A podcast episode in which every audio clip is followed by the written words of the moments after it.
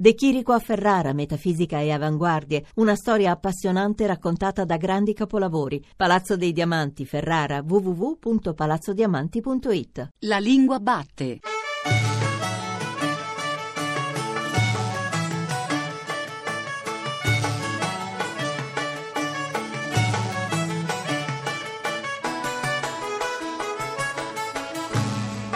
Buongiorno, buongiorno e buona domenica. Io sono Giuseppe Antonelli e questa è La Lingua Batte, la trasmissione di Radio 3 tutta dedicata alla lingua italiana e oggi in particolare alla malalingua.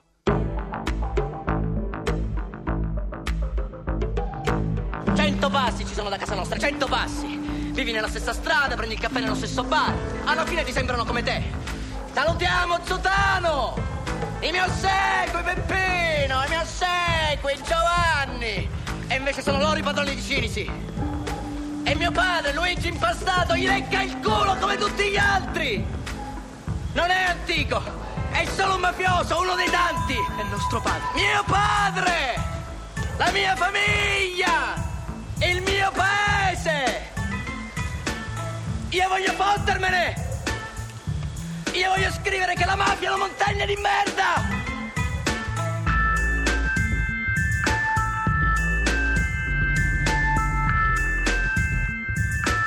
Per riflettere sui linguaggi prima ancora che sulle lingue della malavita, abbiamo oggi ospite alla Lingua Batte Diego Gambetta, che insegna teoria sociale al European University Institute di Firenze ed è Official Fellow del Nuffield College dell'Università di Oxford. Gambetta si è occupato già di malavita in un libro tradotto in Italia dai Naudi nel 1992, La mafia siciliana, un'industria della protezione privata, e poi, più di recente, nel suo Codes of the Underworld, How Criminals Communicate, pubblicato da Princeton University Press nel 2009 e vincente vincitore di numerosi premi.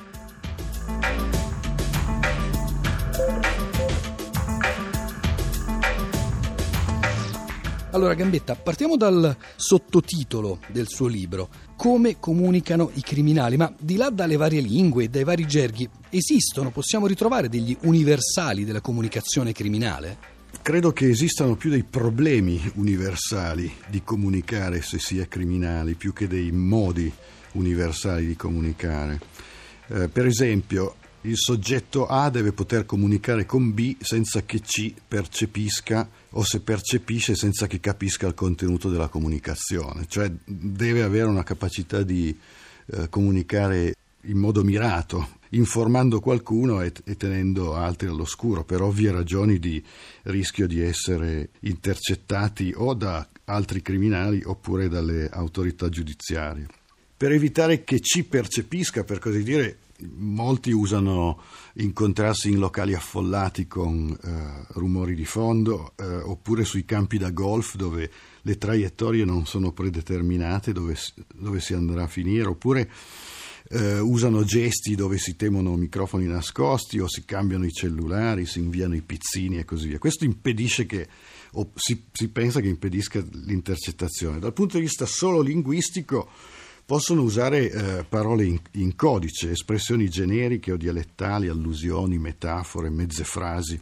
che tendono a essere comprensibili solo eh, nella conversazione tra due che sanno bene di cosa si sta parlando. Quindi linguaggio verbale, linguaggio gestuale e anche altri tipi di codici simbolici. Che rapporto c'è tra tutti questi codici nella malavita e quale è il più importante, o almeno quello che prevale sugli altri? Quello che prevale sugli altri non è né parlare né, né, né inviare simboli o usare simboli, è, è, è, agire. Diverse delle azioni criminali o delle modalità in cui vengono eseguite hanno un valore informativo, un valore di, messaggio, per cui diciamo anche per esempio solo essere stati in prigione se è comunicato in un modo credibile ad altri, rende il, la persona che è stata in prigione affidabile tra altri criminali, può renderla eh, meno attraente per trovare un lavoro normale, ma può renderla più attraente per trovare un lavoro tra criminali, perché mostra che questo qui non è un, uh, un millantatore che ha veramente dei trascorsi di genuino criminale. Quindi sono gli atti più che le parole. Ma in, in questo caso, quale può essere un modo credibile per raccontare di essere stato in carcere? Un tatuaggio, un segno di un altro tipo? Per esempio, eh, anche far parte di un programma di riabilitazione non in Italia, ma eh, so che in, in, in, altri paesi criminali che cercavano partners eh, andavano eh, nelle vicinanze di centri di riabilitazione perché quello garantiva che eh, quelli dentro fossero stati davvero in prigione. Un curriculum poi, fidato. Esatto.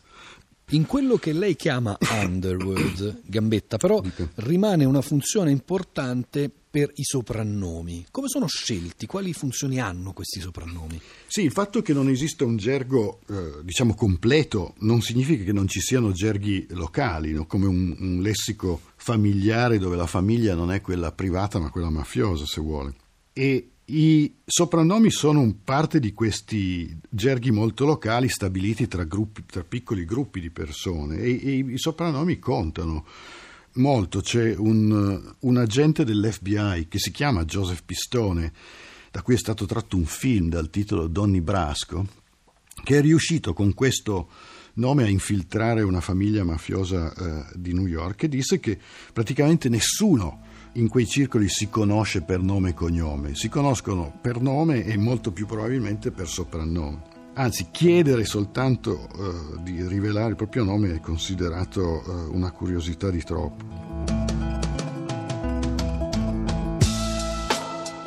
Com'è che si chiamava? Eh? Rizzo, Razzo, come? Si chiamava Grasso. Ecco, Grasso. Tu credi che è per caso che l'hanno mandato? Se non eri italiano, restava in ufficio a temperare matite, dai retta a me. Scommetto che lo perquisiscono ogni sera quello. Perché? Perché? Perché ha il cognome che finisce con una vocale, grasso. E cosa ha in testa? Pensa di fare carriera arrestando i suoi compaesani? Mi passi, Muscio. Ne accorgerà. Cazzi su. Anche il nostro ha la vocale. E ne devi essere orgoglioso. Sembra che non sia mai esistito Michelangelo, da come veniamo trattati. Lo sai che è stato un italiano a inventare il telefono? Alexander Bell era italiano. Visto? Ma tu ti rendi conto? Antonio Meucci ha inventato il telefono ed è stato derubato. Lo sanno cani e porci. Chi ha inventato la mafia? Come? Cosa nostra? Chi l'ha inventata? Che ti importa? Non è stato Salvatore Lucagna, meglio noto come Charlie, Lachi, Luciano, che organizzò cinque famiglie?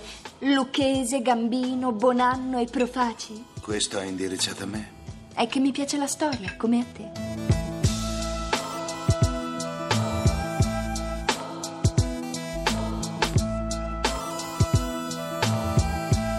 Lei citava prima Donny Brasco, ma quanto conta questo immaginario di romanzi, film, serie televisive come ricaduta proprio nel codice invece reale dei nuovi malavitosi? Ma per esempio Donny Brasco non piacque perché raccontava la storia di come una famiglia mafiosa era stata infiltrata. Eh, oppure i film di, di, un grande regista giapponese che si chiama Yuzo Itami non piacquero perché mostrava i, i, i mafiosi in condizioni di, di, debolezza e di incompetenza. Invece i film che eh, in qualche modo ne, ne mostrano eh, la capacità eh, intimidatoria, questi in genere eh, piacciono parecchio, quindi non solo eh, i criminali ispirano eh, gli sceneggiatori, ma anche certi film hanno mh, avuto una ricaduta eh, nel mondo criminale, primo fra tutti il, il, il Padrino. E invece, tornando mm. al discorso degli infiltrati, questo suo libro è stato ormai pubblicato un po' di tempo fa, è del 2009. Sì. A quali ricadute pratiche pensava mentre lo scriveva e poi ci sono state, si è rivelato utile in campi investigativi o in campi giuridici? Ma quando il mio lavoro è, è tale per cui non, non, non, è che pensi agli effetti eh, di, di, policy, cerco di capire al meglio che posso eh, i meccanismi sociali, se poi servono anche a qualcosa tanto meglio. Comunque se avevo una cosa in mente era quello di far capire che le azioni criminali hanno anche un contenuto informativo, eh, spesso rivolto gli uni agli altri. Le faccio un esempio, per esempio diversi omicidi commessi da, uh, dal crimine organizzato sono, sono, fatti da dei teams, da, da, dei gruppi di persone che sono più numerosi di quello che uh, semplicemente l'aspetto funzionale richiederebbe. E questo è fatto uh, perché in qualche modo si rendano responsabili gli uni con gli altri. Cioè io sapendo che tu eri parte dello stesso gruppo, ho delle informazioni che, con cui posso comprometterti e tu hai delle informazioni su di me con cui tu puoi compromettermi. Quindi aumentare il numero eh, ha un effetto informativo. Ecco, uno dei miei fini era quello di eh, incoraggiare eh, nelle investigazioni una m- maggior sofisticatezza nel, nell'interpretare le azioni criminali, non semplicemente come brutalmente strumentali, ma spesso come sottilmente comunicative. Lei parla, questa è l'ultima domanda che le faccio Gambetta, parla nel suo libro di trademarks. Lei dice che secondo i mafiosi la parola mafia, e così chiudiamo su una parola, anzi quasi sulla parola di questa puntata, la parola mafia non morirà mai. Perché questa idea, perché questa affermazione? Ma questa fu fatta da un tal Salvatore Enea, detto con, per soprannome Robertino, in una telefonata che venne registrata e, e poi pubblicata io la dessi su, sulla Repubblica, in cui costui se la prendeva con Totorina per aver usato una strategia estremamente aggressiva verso lo Stato e aver ricevuto una risposta altrettanto vigorosa da parte dello Stato. Però concluse questa telefonata dicendo comunque noi non dobbiamo preoccuparci, si possono uh, levare tutti di mezzo, ma la parola mafia nessuno può toccarla, nessuno. Allora uno si possono distruggere i mafiosi ma non la mafia, questo testuale. Qui uno può interpretare questo come, come dire, una forma di, di, orgoglio mal riposto, però ci sono anche delle ragioni eh, tecniche, diciamo, per pensare che la parola mafia possa avere una certa resistenza, perché nel momento in cui una parola acquisisce un, una reputazione, in questo caso intimidatoria, se spariscono tutti i mafiosi, vi saranno una nuova generazione di candidati che dirà la vera mafia sono io, per potersi appropriare del marchio, per così dire. Per cui lei immagini che eh, non so, il, il, un marchio famoso eh, della moda, dell'automobile italiana scompaiano tutti di colpo, però il, il marchio ha una certa capacità di sopravvivenza.